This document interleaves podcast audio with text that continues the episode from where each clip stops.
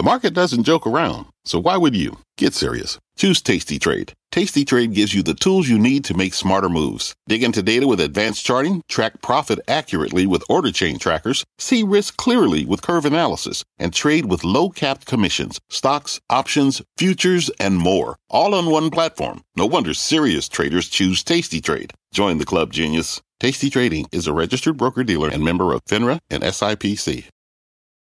I'm Carl Quintanilla. You're listening to CNBC's Tech Check. Our show is live weekdays at 11 a.m. Eastern. Listen in. Good Wednesday morning. Welcome to Tech Check. I'm Carl Quintanilla with Deirdre Bosa and John Fort. Today, Apple's potential demand, what that company is reportedly telling suppliers, although there's some pushback on the street today, plus what the Bank of England's doing to calm this market. More tech companies slamming the brakes on hiring. This time it's Lyft and DocuSign. And finally, an upgrade for Netflix, plus an in-depth look at the state of cord cutting and what that means for how you play the streamers. But we're going to begin with some comments made by Stanley Druckenmiller last hour at Delivering Alpha. Take a listen to this. Our central case is a hard landing by the end of 23, but I don't know. I've been wrong on a lot of things. I could be wrong on this, but since I do it for a living, that's our forecast, which is a recession in 23. Joining us this morning here at the NYSE, Plexo Capital founding managing partner, CNBC contributor Lo Tony is with us. It's great to have you, Lo. Thanks for having me. As we have Delivering Alpha today, talking a lot of macro, and Druckenmiller's been negative for a long time, but sticking with his guns in terms of a hard landing in 23 and really chastising both the Fed for their mistakes and the BOE for what he believes is a mistake now. Yeah, you know, I think when we look back, what we saw was that the inability for the Fed and Chairman Powell to really acknowledge the fact that inflation was a concern, and many had been beating that horn. I think it was further fueled and exacerbated by a lot of the macro events that we've seen, supply chain issues. Now that Chairman Powell has addressed it, he is going all out Volcker. So we know that one of the things that Volcker had to do was to beat inflation back, because what he was handed when he took over, everyone thought that the job had been done, but it hadn't, and it reared its head again. And Volcker made sure, and we're seeing Powell do the same thing. And so I think all of the folks that thought there was going to be a pivot, there's not going to be a pivot.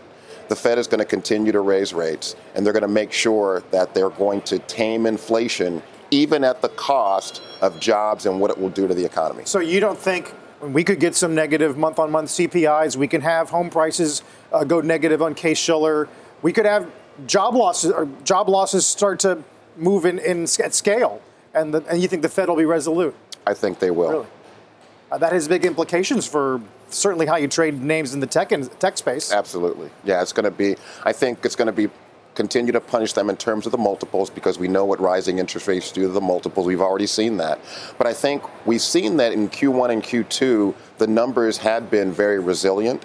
And in many cases, some firms had actually increased their expectations. I think we're going to see folks start to pull back. I think we're going to start to see rising rates now start to actually hurt earnings as we go into this next earnings season. Well, that line right there takes us straight to Apple this morning, Dee. Yeah, and that's kind of the exact question everyone's trying to figure out. Have earning estimates come down enough? Lo, if you think and agree with Druckenmiller that the base case is this hard landing, what does that do to earnings, which, you know, are still up year on year, at least in terms of those estimates? Yeah, they are. And I do think that the soft landing was always going to be challenging. You know, I would ask anyone to point us to a framework or a model as a reference in history to show us when we've successfully had a soft landing. And I think it's very hard to do, especially today in this environment when we have so many pieces that are moving and so many signals that are contrary in what they typically would mean, like the inverted yield curve, in contrast with what we see with the strong job market. And so I don't really think there is a framework that one can look at. And so I actually do agree. I think a soft landing is going to be very difficult. I don't think there's a neutral landing. I think it's either a soft landing or a hard landing. Right. Well, markets certainly turned around this morning on news from the BOE, but Apple is still down nearly 3.5%. It has been weighing on the broader market all morning. Let's get to Steve Kovac. This is after a Bloomberg report said the company told suppliers to slow efforts to increase the assembly of the iPhone 14 by about 6 million units.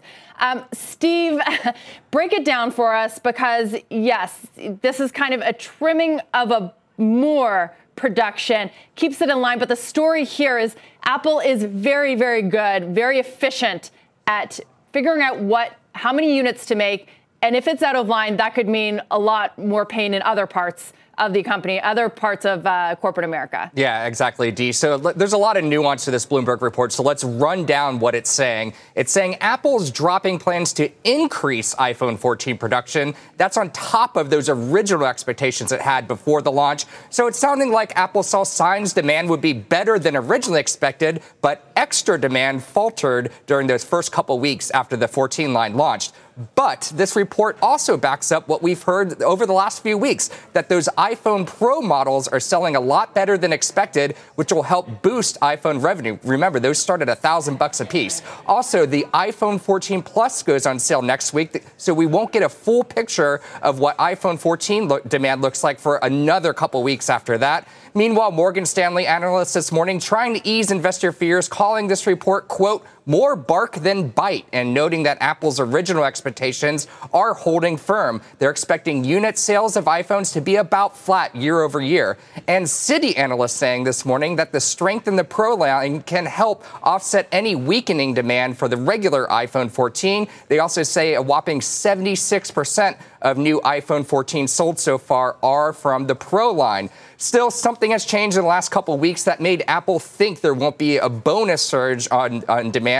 And Jefferies analysts saying this week iPhone sales are down about 11% in China in the first 3 days of sales. Apple declined to comment on Bloomberg's report, but we're seeing how the market's reacting, guys. Yeah, Steve, it's easy to misconstrue these Apple reports, as we know from watching them over the years. And it seems to me like if Apple is indeed tracking for flat units year over year, that would be a huge victory. I think what we saw at the beginning with the launch was this strong skew and preference toward the Pro and Pro Max in terms of demand. And what Apple has done is, in essence, boost the price in some markets overseas, and also skew the line so that you're going to be paying more if you're buying an iPhone overall, and their margins are probably going to be better. So I don't know what people were expecting if, you know, they thought that Apple was going to do a lot more units, but that certainly would be unusual in a year like this, and not what it seems like Apple was depending on. Yeah, that's exactly right. And that's kind of why we're seeing, John, the street push back on this Bloomberg report a little bit, saying, hey, it's nothing to really worry about. And to your point, yes, if those iPhone Pros are in fact selling as well as we're getting the early data on, then that boosts the average selling price for every iPhone sold, and that increases the iPhone revenue. Remember, Apple no longer reports iPhone unit sales. They go by total iPhone revenue, and that's what investors are going to be looking for. So even if unit sales are flat, then that could be okay, because it's going to be offset by those more expensive phones. And keep in mind, next week, the more expensive iPhone 14 Plus, which starts at $899, is going to go on sale too. And a lot of people are looking to that to test further how the complete line of iPhone 14 demand is.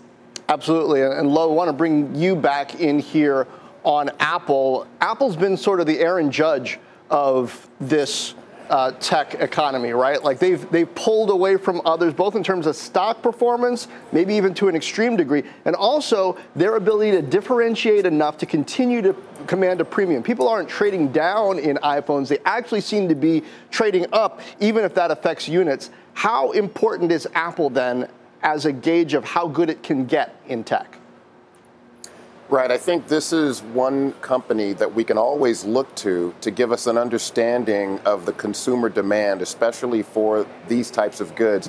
And in particular, I do want to point out that mix shift, because that's very accurate. When we think about this bonus demand, what Apple's really saying is that, hey, our base case was correct. We're not seeing the bonus demand. I suspect that part of one of the strategies that Apple had in place was to try and pull over some users from the Android base. And, you know, I think given this mix shift, seeing demand actually hold steady on the more premium phones, I mean, that's spot on in terms of the analysis. Those are better margins anyway. And what we have seen is that the higher end consumer is showing the resiliency. So we should expect that the lower end consumer is not going to see that resiliency. And I think that is where Apple thought some of that bonus demand was going to come from, pulling over some of those Android users to these lower priced phones. It's okay to sell more phones that are more expensive. Although, does that mean we need to think about the size of the ecosystem, the iOS ecosystem differently now? If there's going to be less transfer over from Android over time? Yeah, I do. I do think that one of the strategies that Apple had tried with these lower price phones was to try and pull over folks to increase the ecosystem, right? Once you have that base of users in the ecosystem on the hardware, then there's the opportunity to sell all of the additional services, which also have higher margins as well. Right. I wonder, though, if we're all looking at this Bloomberg report, Lo, when we should be looking at China. I mean, that Jefferies estimate that China new iPhone sales in China were down 11%. You're not seeing as much scalper activity.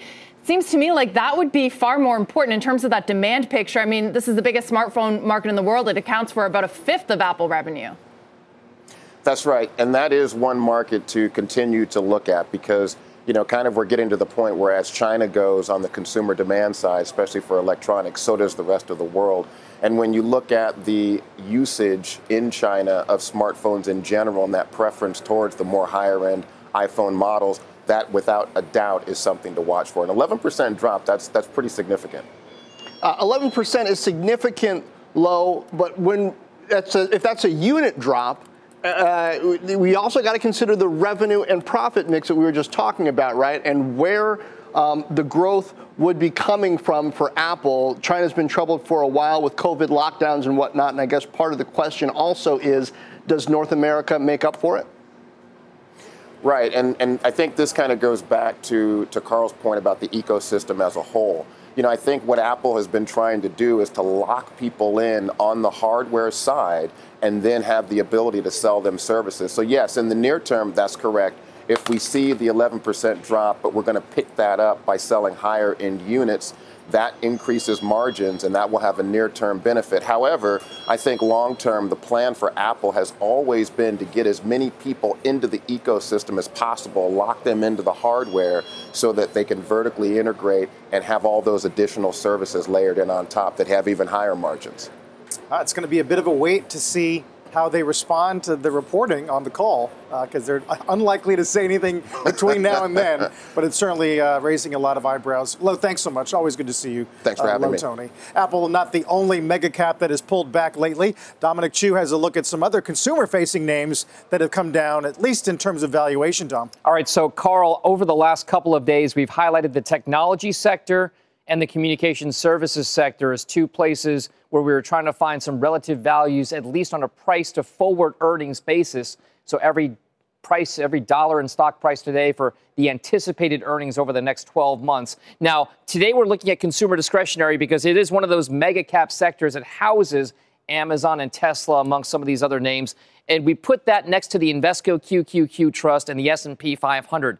It's a little bit better than the NASDAQ 100, but still in terms of just worse versus the S&P 500 on a year-to-date basis. Now, within that consumer discretionary sector, from a forward price-to-earnings basis, valuations, no doubt, have come down quite a bit during that span. If you look at the forward PE of the overall sector, at least for consumer discretionary, there's no doubt it's driven a lot by two stocks in particular. We'll get to that in just a bit. But at about 25 times forward earnings, we've seen it tail off quite a bit from the highs that we saw post-pandemic. So with that in mind, at a 25 times forward PE basis, how many stocks in that sector are actually below or trading at a discount to that industry multiple, so to speak? Well, it is the vast majority of them, believe it or not. And it's highlighted by names like Nike, which trades at about 25 times forward earnings. Home Depot's roughly 15 to 16 times. Expedia Group, 10 times. General Motors on the discount side of things, 5 times forward earnings, and about 3.5 to 4 times forward earnings for a housing company like Pulte Group. So there are some stocks in here that are trading at discounts. But of course, Deirdre, the two stocks that matter the most to the consumer discretionary sector are no doubt Amazon and Tesla. And let me just put that up there, because with Amazon, we're talking about a company that trades at roughly, call it 62 times forward earnings versus around 52 times forward earnings for Tesla. So these two stocks are important because they make up 45% of the index weight. So as go these stocks, so goes the rest. It's hard to look at the industry multiples without looking at those two. And as we have the last couple of days, Deirdre, I will post the other stocks with discount multiples on a forward basis on my Twitter feed at The Domino, so you can kind of see where these stocks fall into that general range. We will look for it, and that puts it in perspective. Those previous names, none of them tech, that was interesting. Dom, thanks so much. We'll talk to you soon. After the break, Lyft slams the brakes on hiring, plus a deep dive on Alphabet. Tech Check is just getting started.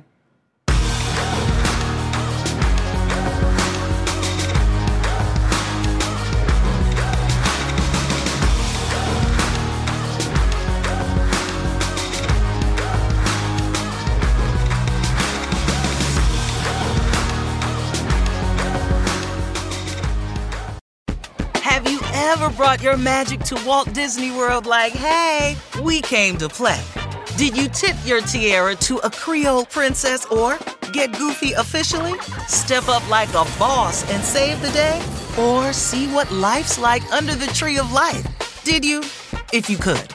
Would you? When we come through, it's true magic. 'Cause we came to play. Bring the magic at Walt Disney World Resort. What does it mean to be rich? Maybe it's less about reaching a magic number and more about discovering the magic in life. At Edward Jones, our dedicated financial advisors are the people you can count on for financial strategies that help support a life you love. Because the key to being rich is knowing what counts. Learn more about our comprehensive approach to planning at edwardjones.com/findyourrich. Edward Jones, member SIPC.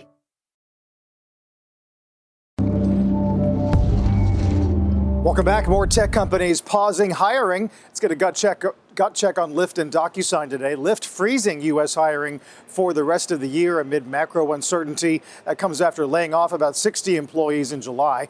Lyft said its costs jumped 36% in the most recent quarter and shares down 66% year to date. DocuSign reducing their workforce by 9% as part of a new restructuring plan. The company's trying to help its growth and profitability objectives, and the move comes after the company named former Google executive Alan Thygesen as the new CEO just last week. Dee, we're going to monitor these incremental moves, especially in tech, regarding reduction in workforces.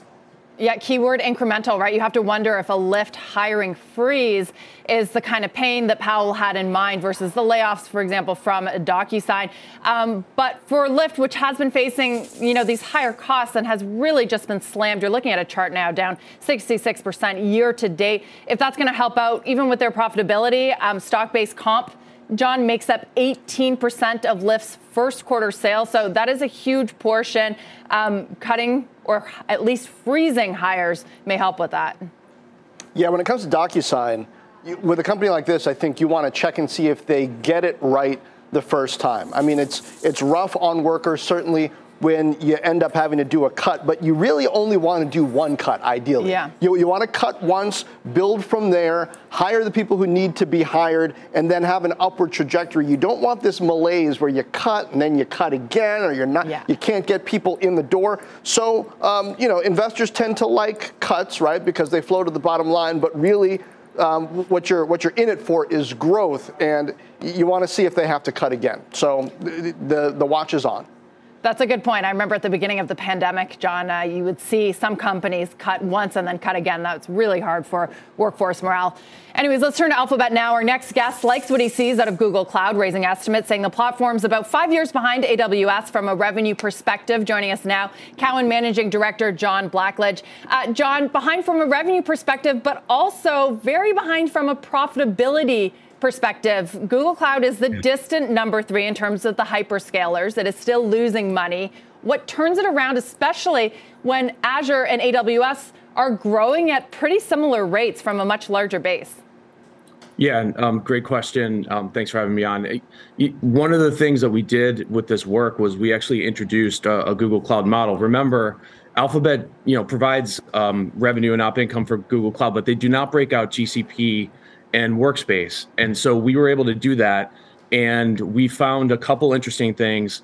Number one, we think GCP is about 75% of total Google Cloud revenue. And then we're also able to compare GCP with, to your point, with AWS actually going back and going forward. And the three interesting things we found, which you said, yeah, so we think GCP is about 5 years behind AWS from a revenue scale perspective. So the revenue this year for GCP looks like AWS revenue in 2017. Secondly, and I think importantly, and I'll tie in the operating income in a second, but the GCP from 2019 to this year, their revenue is tracking pretty well with AWS from 2014 to 2017. So the question is going to be, can it, the next 4 or 5 years, can it track with AWS? And if it does, our numbers are going to be low, even though we raised today. And then a great point, Google Cloud has a negative operating income. GCP, we found there's a huge gap between GCP and AWS at same revenue scale. And the gap is seemingly widened in the last couple of years, even though, per our estimates, GCP revenue has quadrupled since 2019. The op income gap versus AWS at a similar revenue scale widened. And I think there's a couple reasons. I mean, they are, like you said, they're number three. They're the competitor. Maybe the way they're architecting their data centers relative to Amazon and AWS. But I think being number three player has an impact on profitability. All that said, but there is the opportunity, right, for the Alphabet shareholder. There have been rumblings that Alphabet is, and within Google Cloud is going to focus on profitability. And so there is an opportunity. Yeah. To what extent should we be looking at this from more of a gross margin perspective, large customer perspective, and the benefit across Google? To what extent does it make sense to look at that versus revenue to revenue based on what Amazon was building 5 years ago? Is the structure and value in the cloud changing such that investors need to think about that differently? Yeah, it's a good question, John. I feel like when we modeled it out, we think AWS, and they don't break out, like they don't go to the gross margin level, but we think GCP's mid-60s gross margin, and we think a lot of the losses come from the other OpEx, whether that's, remember when Thomas Kurian came on board, I believe it was in 2019 at Google Cloud, they've done a lot of hiring. So I think there's a lot of headcount and a lot of costs within below the gross margin, gross profit line that are leading to the losses. CFO Ruth Porat always says that, Google Cloud will continue to get a lot of investment from the overall company. John, thanks for your insights on the study. John Blackledge, Cowen. Thank you. Sure. And from the cloud to the edge, ahead of Amazon's big product announcements that kick off today at noon Eastern, that's in devices and services in time for the holidays, I got a chance to talk to Dave Limp, who's Amazon's SVP of devices and services. I asked him how Amazon's thinking about product development for the consumer in a time where inflationary pressures are affecting everything. It's sort of the essence of how we're inventing around this idea of ambient intelligence. The idea that technology, affordable technology, by the way, which I think ours has always been, an Echo Dot is, $50. And so, but the idea that you can put affordable technology into a home and it can be incredibly useful when you need it, but fade into the background when you don't. That is kind of the essence of what we're trying to do. And I would say that in environments, all environments, but especially ones that are challenging in many ways, coming out of a pandemic, maybe the economy, I would argue that maybe picking your head up out of the phone a little bit more, maybe spending a little bit less time in the metaverse is just good for all of us, and spend a little more time with your family. We're going to have more on the specific announcements, which are coming this afternoon. I also talked to Dave Limp about logistics, supply chain challenges with Q4 just days away. You can catch the full conversation after the news breaks. It's going to be on the show Twitter and LinkedIn page later this afternoon, right around 2 o'clock-ish, probably, once the news is out, and you can talk about the details of everything they're announcing today, guys. Yeah, Carl? We'll be watching that event, John. What he said at the end there really caught my attention. He said, sometimes you need your pick your head up out of the phone for a while. Speaks to Amazon not having its own sort of mobile operating system. And Alexa does fade into the background of your house. But I think the key question for this unit, this business for years has been, will we ever get an Alexa in the wild, right? And they've moved into the car, Carl, but you still don't have an Alexa at your fingertips when you actually exit your home. Pretty interesting. And certainly staying out of the metaverse would be music to John's ears. We know that. We look forward to hearing a lot more. Diaz, we got session highs here. Dow's up almost 400. Yeah, and the 10-year yield at 3.755, so a little bit of easing there, too. After the break and upgrade of Netflix, another one, I should say, there's been a few lately. Is now the time to buy with the stock down 60% this year? Tech Check returns in just a moment.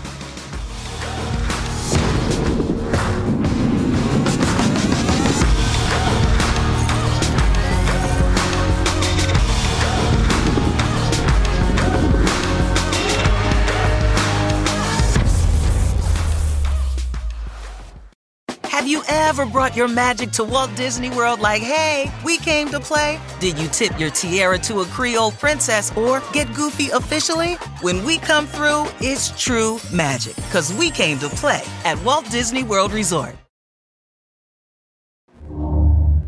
Welcome back to Tech Check. I'm Carl Quintanilla with John Fort, Deirdre Bosa, and Julia Boorstin. We're going to continue to keep our eye on the NASDAQ after that 10-year briefly top 4% overnight, settling back. NASDAQ doing some yeoman's work here, even with Apple as a drag. Plus, in just a moment, one firm saying, and now's the time to go long Netflix. Julia's got more on that call. First, though, European markets are closing an unbelievably volatile session after the Bank of England steps in to stabilize the bond market. Seema Modi's been watching that all morning. Hey, Seema. Hey, Carl, and the purchases will be carried out on whatever scale is necessary. That was what the Bank of England said earlier this morning. That did provide some temporary support to European markets. We're off the lows of the session. JP Morgan telling clients, while today's move by the central bank may sound like QE, quantitative easing, the bank cautions it's not. It's a monetary policy tool to address the recent deterioration in the long end of the curve and concerns over margin calls. Speaking of the long end of the curve, yields on the 30-year in the UK dropping, a reversal from what we've seen over the past 6 days, where yields have gone from 3.8 to above 5.1%, currently yielding about 3.9 for the 30-year in the UK. Currency traders at StoneX writing that while the UK bond market may calm down due to the actions taken by the BOE, let's not forget that this is possibly not the best news for the currency, the pound, which did initially trade higher. It's trading higher right now, 107 against the dollar. Remember, the record low is 105. Banks based in London, Barclays, Lloyds Banking have been on the decline. Eurasia just putting out a note saying the government's plan is unlikely to convince markets that the crisis will get worse before it gets better. One bright spot, similar to what we're seeing here, the oil and energy and mining names. You'll see Shell, Glencore, BP all up about 1 to 2%. Carl, back to you. Seema, thanks for that. Seema Mody. Our next guest does worry that a tightening Fed coupled with shaky earnings might mean that markets have further to fall, and investors agree with the put options hitting record highs. Of course, the volume last week on Friday, pretty unbelievable. Joining us this morning is Fidelity Investments Head of Global Macro, Urian Timmer. Urian, talk to me about how you think the Q3 season is going to shape up, especially given that people are pinning their hopes at least on better seasonality. Yeah, so by the way, greetings from Milan, where I'm on a roadshow here. So there's a couple of moving targets, right? There's the valuation side, and we know all about that story. As rates rise, the present value of future cash flows goes down, and so the PE side of the market derates, and of course that's well underway. We were at 23 times expected earnings in January. We're down to about 16. My guess is we're heading to 15 or 14 based on where the Fed is telling us it's going. But that PE is only as good as the E, right? So this is on a forward basis, and earnings have held up so far, right? So second quarter, 75% of companies beat estimates by about 400 basis points. Q3 earnings season is coming up in a couple of weeks. Expectations are for about 3 to 4% growth, and we'll see if companies hold up. But, you know, a 14 times a $235 per share earnings number is not the same as 14 times $220, which is the current trailing earnings number. And so with the economy slowing and earnings growth slowing, right? Remember, earnings growth was 50% last year. It's down to 10%, on its way probably to 5 or so. How strong that E stays is going to be a very important underpinning or lack of it for the market going forward. Right. Are you going so far as to expect flat or negative earnings growth? So far, earnings are holding, and when inflation is high as it is today, generally speaking, during derating cycles, earnings actually do hold up okay, because even if it's a money illusion, earnings are a nominal concept because companies sell into the nominal economy. But of course, investors see through that, so they will be less willing to pay for those earnings. So I'm not convinced that all that earnings growth will go negative. We do see, though, that energy is lifting earnings, right? Ex-energy. The estimate for earnings growth for this year is only 3% instead of 10%. So we do need to kind of look past the big movers that are keeping earnings up. But I think earnings growth slowing is certainly in the works, and it's well underway. And whether the 2023 numbers hold up, which call for another 6 or 7% growth from 2022, I think that's the bigger risk than whether 2022 ends up coming through. Because when you look at the yield curve being inverted, et cetera, and you look at how far the Fed is taking this, right, to about 2.5% above the neutral rate, the risk of a recession, while I'm not willing to commit to that outlook, I think that risk looms larger for 2023 than 2022. What about dollar strength, Yurian? That certainly affects the E as well. Companies have been dealing with it. We'll deal with it again. Have estimates fully baked that in? And especially you talk about some of the big tech names that are vulnerable to dollar strength. How does that trickle down into the U.S. economy? Your forecast, is that assuming a softer recession or hard learning, like Druckenmiller said this morning at Delivering Alpha? Yeah, so the dollar certainly is a problem for a lot of people and a lot of central banks, right? We see the weakness in the Chinese yuan. Obviously, we see the weakness in the yen and the BOJ intervening there.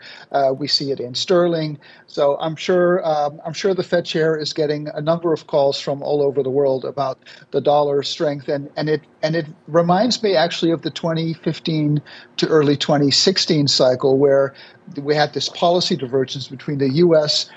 Lifting rates and the rest of the world easing at that point, driven by the Chinese yuan, and we ended up with the so-called Shanghai Accord. I don't know if we'll get one this time around, but certainly a strong dollar is a problem for earnings. It is a headwind, especially for the big global companies. And you can make the distinction, for instance, between utilities, which are more domestic, and consumer staples, which are more global. And so I don't know to what degree the estimates reflect that, but I can tell you that the estimate for the third quarter, the bottom-up aggregated estimate, really hasn't moved very much in a number of months. So my guess is that the strong dollar is not really reflected in that.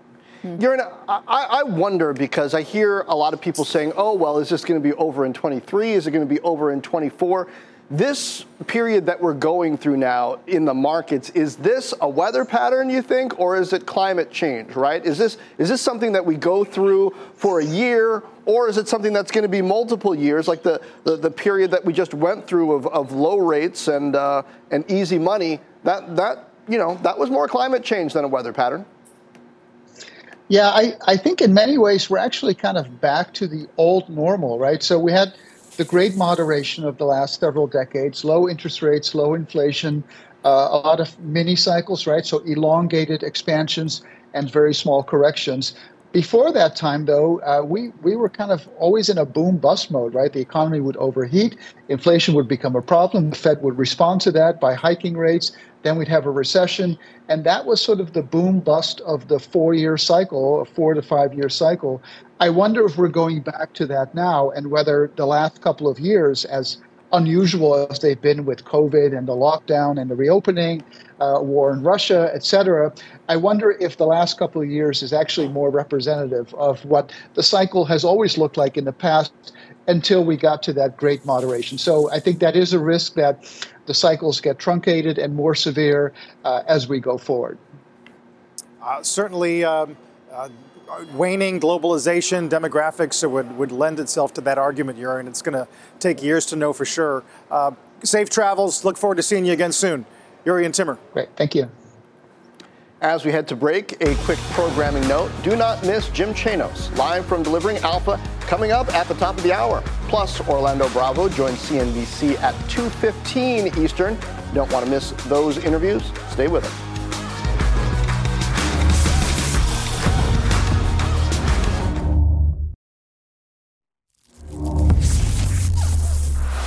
Atlantic Equities upgrading Netflix this morning. Julia Boorstin has more on that call. Julia.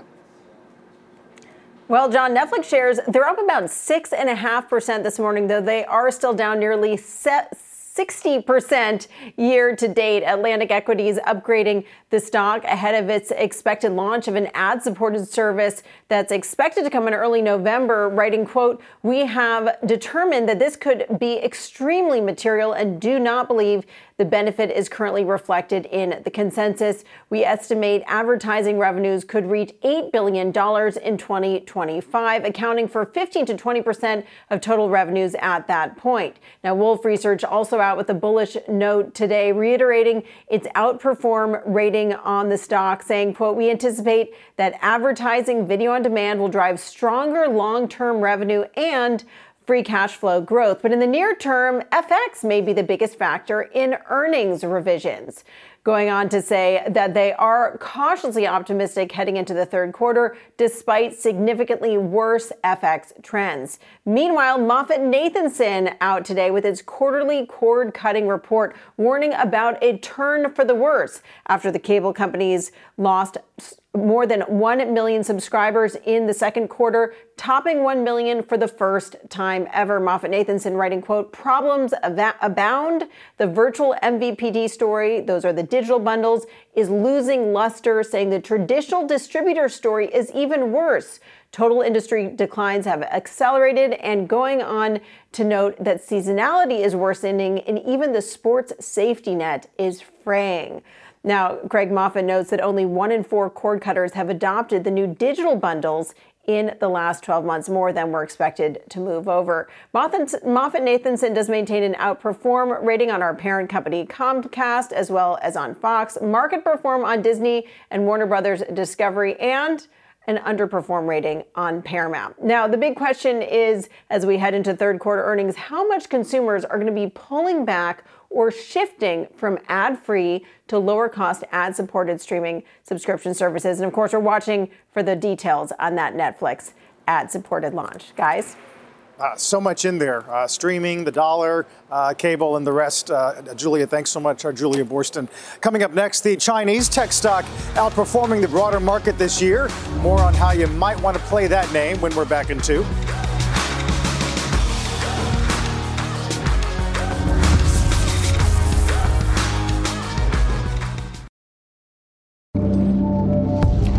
Let's get a gut check. It has been a brutal year for China tech and tech overall, of course. Take a look at names like Alibaba and JD.com. One clear outperformer, however, has been Pinduoduo. Shares are up more than 5% year to date, which is saying something. And that comes despite China's COVID restrictions and the less desirable performance of their peers. Now, the company did have a good quarter last quarter, and that boosted shares, which are up nearly 2% today. It's been execution as well for this company because it's an e-commerce company like Alibaba. Carl, now going to try that model over here in the U.S. Should be interesting. It is going to be interesting. Meantime, coming up next, Bernstein's Tony Sacconaghi will weigh in on these reports about Apple potentially scaling back on extra iPhone production. More to do with what to do with that stock as it tries to bounce off of 145. Stay with us.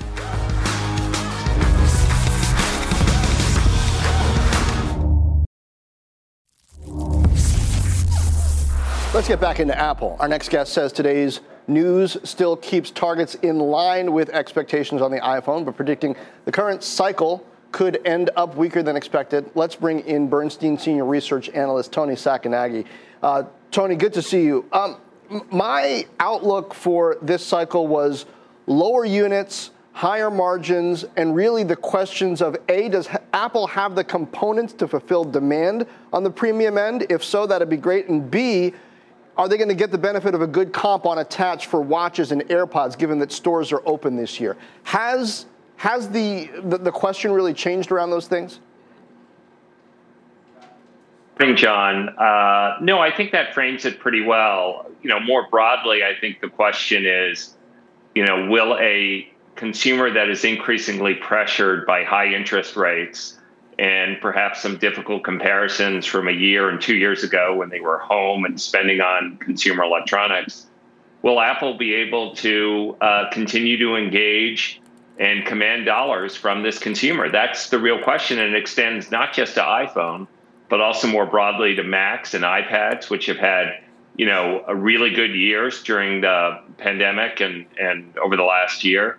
And as well the watch, which is arguably the most discretionary item that Apple sells. But it all goes back to, you know, how healthy is the consumer, and ultimately is Apple's positioning, product positioning, targeting a somewhat more affluent consumer, able to continue to persist healthily going forward. But the risk, it seems to me, is that Apple's stock is still up, actually up more than 3% over the last 12 months, which is pretty unusual. What will it take for Apple to go more in line with what some other very strong companies like Microsoft have done performance-wise? And is that just in the cards, even if the season is okay? I think Apple, you know, has commanded a view in investors' minds that it's a durable consumer franchise and that earnings will not be impacted as much as other companies. So if we do see incremental weakness in iPhones or more broadly across its consumer offerings, I do think we'll see it pull back in the stock, because right now investors have given Apple the benefit of the doubt and said, look, results have continued to be very strong. This is a great franchise. Consumers like their products. And we think that they can hold up through a more difficult economic period. If Apple is not able to deliver on that, and that's why you're seeing some uneasiness in the stock today. You know, we have a downward revision, albeit from just a week or two ago, in terms of production expectation. So if the fear is, this might be catching up with Apple, and therefore maybe, you know, earnings and revenues are not as secure as we thought, sure, we're going to have the stock get back some, unquestionably. Tony, I wonder how you're thinking about production costs. There's some reporting this morning that TSM had asked for a price increase and the giant said no. We know about some of the migration to India. Is that going to be material long term? Over time, the migration to India is really a diversification play away from China. And you know, that's a multi-year process. I think in terms of input costs, what we found historically until very recently is typically iPhone margins have gone down over time, despite the fact that prices has gone up. And part of that is inflation. Part of that is that Apple is putting more technology into each iPhone. And so I think the historical pattern could ultimately persist, which is that iPhone margins and more broadly hardware margins will go down. Now, I think the one thing that is certainly in Apple's favor is that the Pro continues to appear to have very strong take up, and Pro margins are generally higher than base iPhone margins, in part because Pro buyers tend to buy more storage, and that storage is very, very profitable for Apple. So I see some offsets here, some potential input cost increases given inflation. But I also see, a Pro mix to the Pro, which should help offset that. Right. Tony, did you answer your question then in terms of how healthy is that high-end consumer if they are buying the Pro? And I wonder, too, how much credence do we put into that Bloomberg report that talked about a softening of those expectations? We've had reports in the past that made investors a little jittery. Apple goes on to blow expectations out of the water. What's different this time? Certainly a very different macro backdrop. I think investors have to be really careful about early data points around a cycle. And I think the best testament to that is just 4 years ago in 2018, when Apple itself provided guidance on November 1 for iPhone. And then on January 1, just 2 months later, had a significant negative pre-announcement. And so even later in the cycle, Apple itself, with all the information in the world and trends that they see in their products, was not able to gauge iPhone demand properly. And so I think both on the upside, when people got excited about a Pro mix shift and production maybe going up, and then today on the downside with, maybe production isn't going up, I think investors need to just bide their time a little bit. It's very early in the cycle. Now, that being said, if the Bloomberg report is correct, and that Apple is now starting to see perhaps a downward trajectory in their expectations, that does worry me, because often when a product of any kind goes on a certain trajectory, and that trajectory is starting to deviate away from your forecast, that's generally not a good sign. Yeah, we got to leave it there. Tony, thank you. Tony Sacconaghi. And if you missed part of the show, do not forget to follow and subscribe to our podcast. You can listen anytime, anywhere, wherever you download podcasts. Tech Check is back in a moment.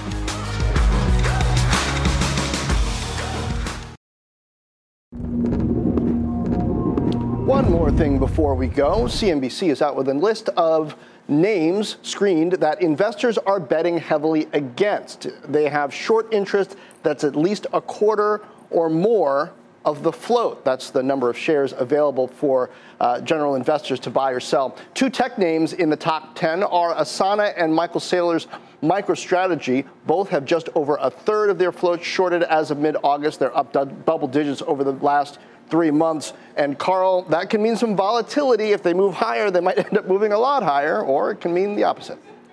Wow. Yeah, take a look at that MicroStrategy chart. Meantime, guys, close to session highs.